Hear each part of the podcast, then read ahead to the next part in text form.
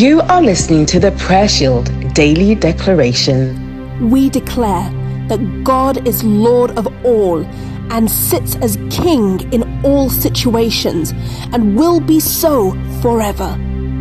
We declare that today God gives strength to each of us, no matter what we are facing. We receive His peace into our homes, our communities, and our cities. Thank you for listening to today's daily declaration. We trust that you were indeed blessed.